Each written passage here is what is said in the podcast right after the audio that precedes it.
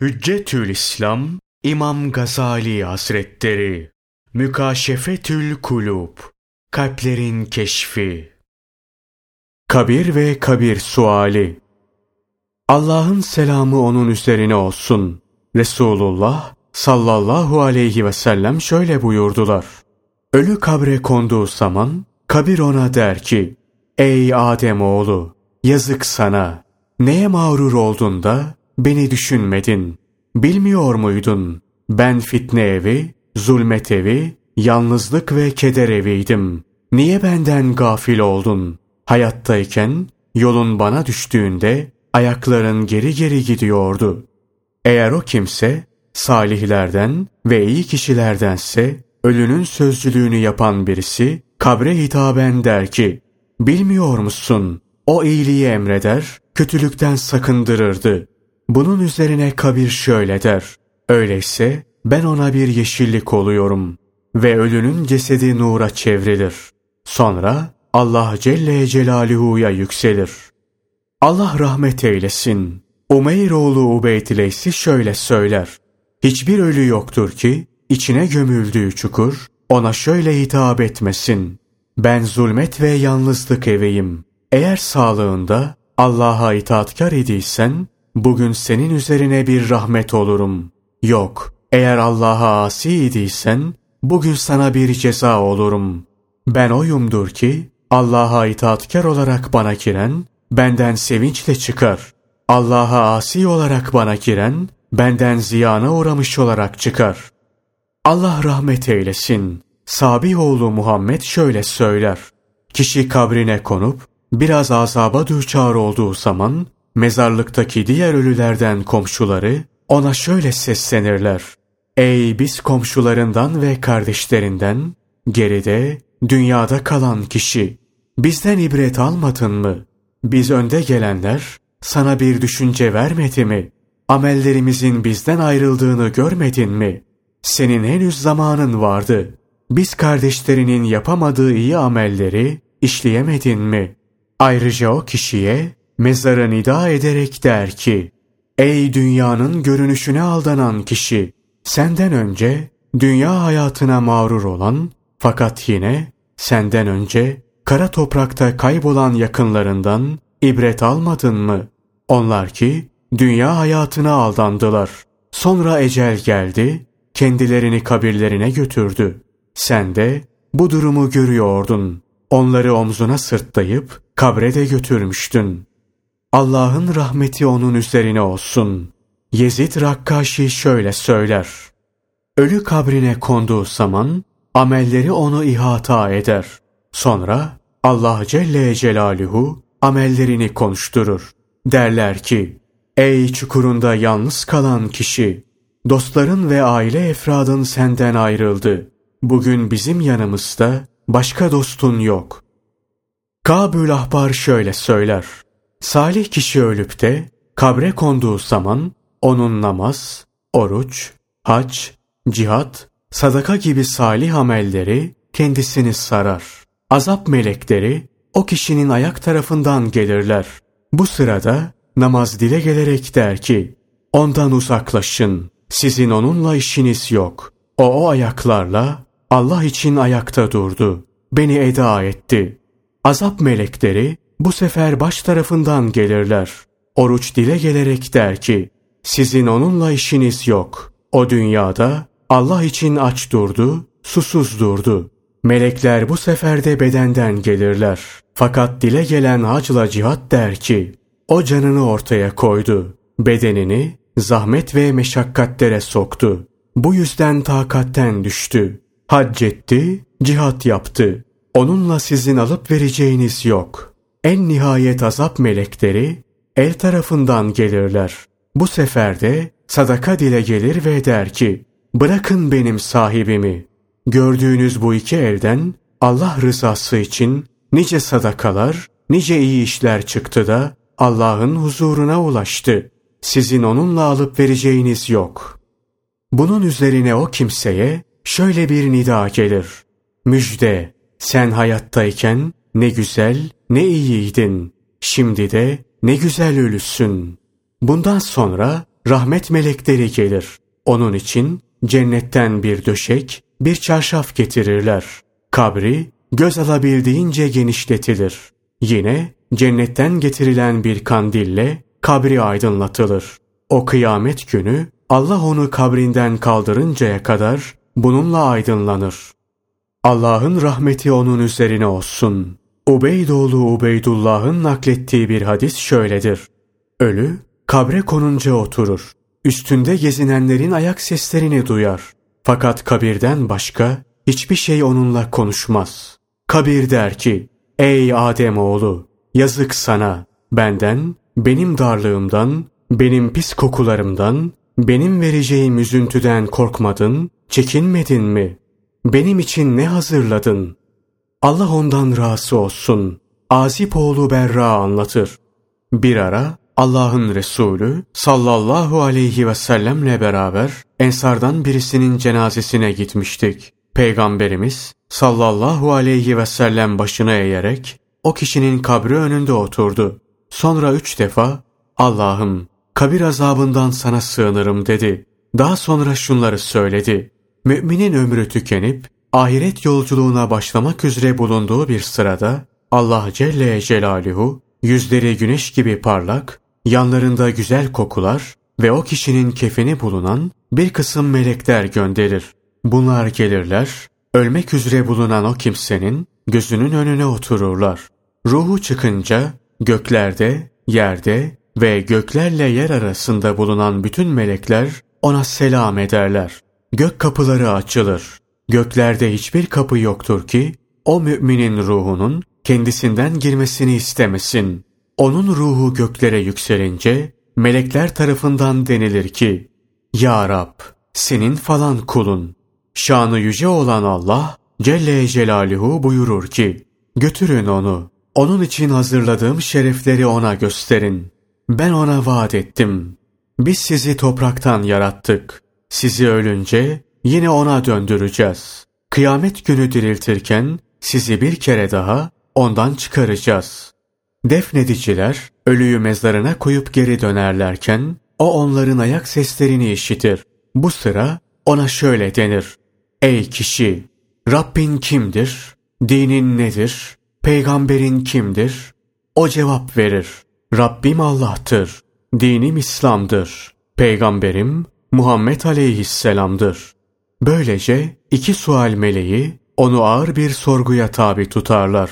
Bu ölünün maruz kalacağı son güçlük, son musibettir.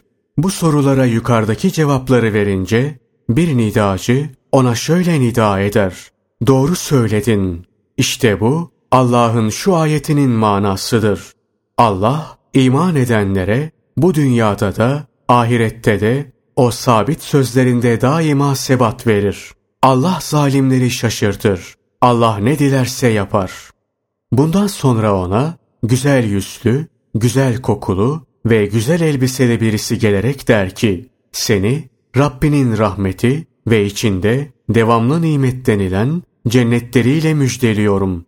Ölü sorar, Allah sana müjdeler versin. Kimsin sen? O güzel yüzlü der ki, ben senin salih amellerinim. Allah'a yemin olsun. Sen Allah'a itaat hususunda hızlı ve gayretliydin. Masiyete gitmezdin. Allah sana mükafatlar versin. Daha sonra bir nidacı nida eder.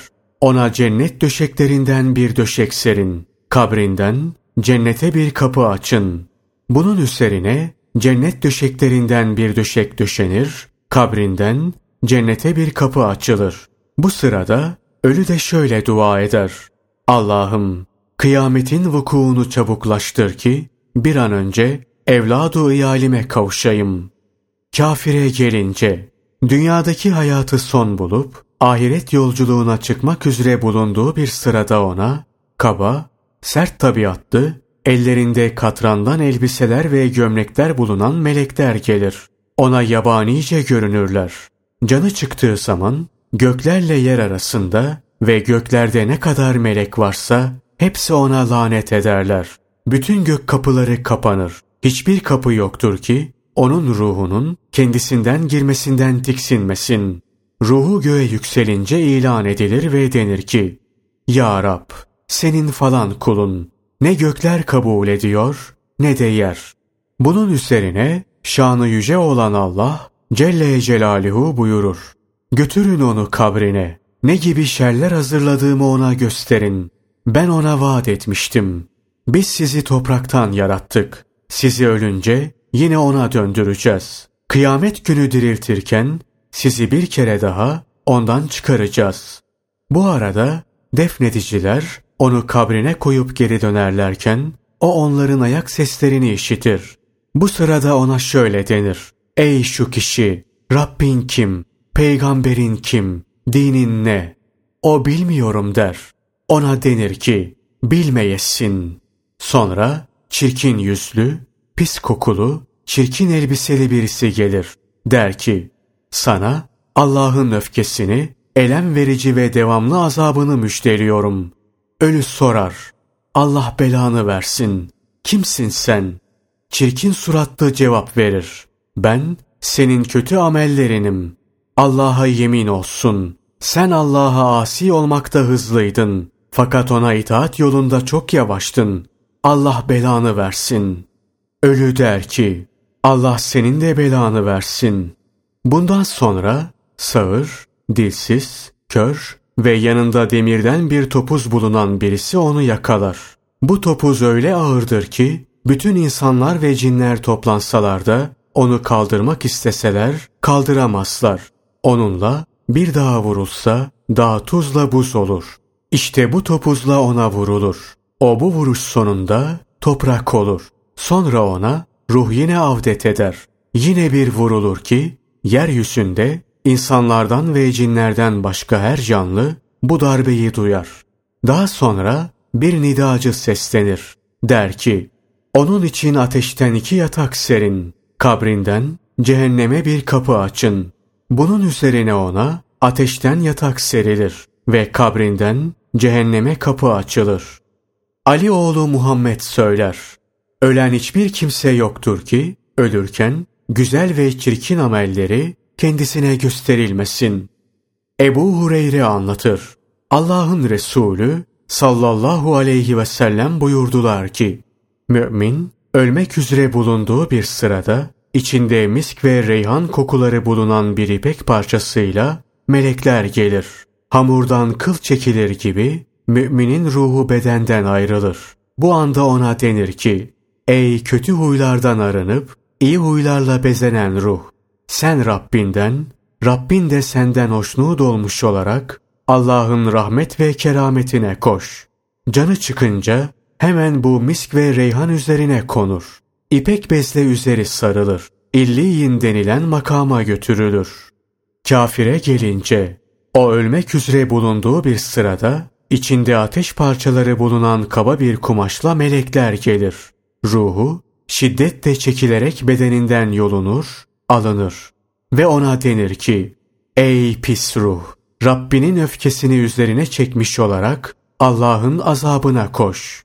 Ruhu çıkınca alınarak bu köz parçalarının üzerine konur. O köz parçalarının kaynayan bir şeyin fışıltısına benzer fışıltıları vardır. Üzerine o kaba kumaş örtülür ve böylece siccin denilen yere götürülür.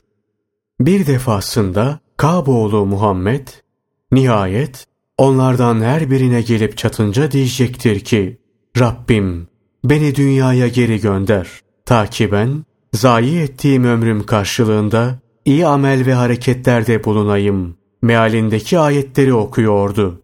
Dedi ki, kişinin ruhuna ne istiyorsun? Neye heveslisin? Mal mülk toplamak, bahçeler hazırlamak, binalar kurmak için mi geri dönmek istiyorsun denir. O da der ki, belki zayi ettiğim ömrüm karşılığında iyi amel ve harekette bulunabilirim. Bunun üzerine şanı yüce olan Allah Celle Celaluhu buyurur. Hayır, hayır. Onun söylediği bu söz gerçekte boş laftan ibarettir. Allah ondan razı olsun. Ebu Hureyre'nin anlattığına göre bir defasında Allah'ın Resulü sallallahu aleyhi ve sellem ashabından bir topluluğa hitaben şunları söyledi. Mümin kabrinde yemyeşil bir bahçe içinde bulunur. Kabri 70 arşın genişletilir. İçi ayın 14. gecesi gibi aydınlatılır.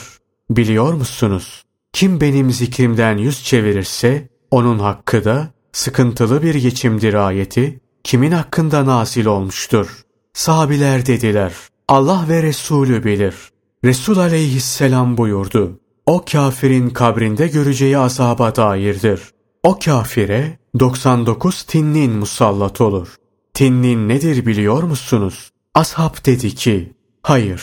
Peygamber aleyhisselam buyurdu. O her biri yedi başlı 99 yılandır. Kabirlerinden kaldırılacakları zamana kadar kafirleri ısırırlar, sokarlar ve şişirirler. Bu sayının 99 oluşuna ve her bir yılanın yedi başlı olmasına hayret edilmemelidir. Çünkü bu yılanların ve akreplerin sayısı kibir, riya, haset, kin ve düşmanlık gibi kötü huyların sayısıncadır. Kötü huyların asıl olanları bulunduğu gibi bir de bunlardan doğan teferruatı vardır. Bu teferruatta tekrar kendi aralarında kısımlara ayrılır.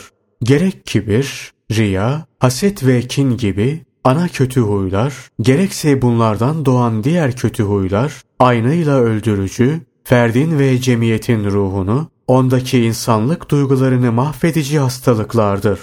İşte bu kötü ve gayri insani huylar, aynen yılanlar ve akrepler haline gelirler. Bu yılan ve akreplerin en kuvvetlisi, tinniğinin sokması gibi sokar. Yani yedi başlı bir yılan soktuğunda vücuda nasıl acı verirse bu kötü huyların birisi bir kimsede bulunursa o kötü huyda o kimsenin ruhuna, insani duygularına öylece zarar verir. Yine bu yılan ve akreplerin en zayıfıysa bir akrebin sokması gibi sokar. Yani bir akrep sokunca vücutta ne gibi tahribat yapıyorsa ufak bir kötü huyda, insan ruhunda, insani huy ve duygularda öylece tahribat yapar. En büyük yılanlar ve akreplerle en küçük yılanlar ve akrepler arasındaki diğer yılan ve akreplerse soktukları zaman herhangi bir yılanın sokmasıyla verdiği acı ve ezayı verirler. Basiret sahibi olanlar basiretleriyle bu ana kötü huyları ve bunlardan doğan diğer küçük kötü huyları müşahede ederler. Bu kötü huyların tam sayısını ancak nübüvvet nuruna sahip olanlar bilir. Bu tip hadislerin anlaşılan zahiri manaları sahihtir. Ayrıca manevi ve gizli esrarı da vardır. Fakat bu esrar basiret sahiplerince belli ve açıktır. Bu tip hadislerin esrarına ve hakikatine vakıf olamayanların bu hadislerin zahirlerini inkar etmeleri doğru değildir. İmanın derecelerinin en küçüğü tasdik etmek ve teslim olmaktır.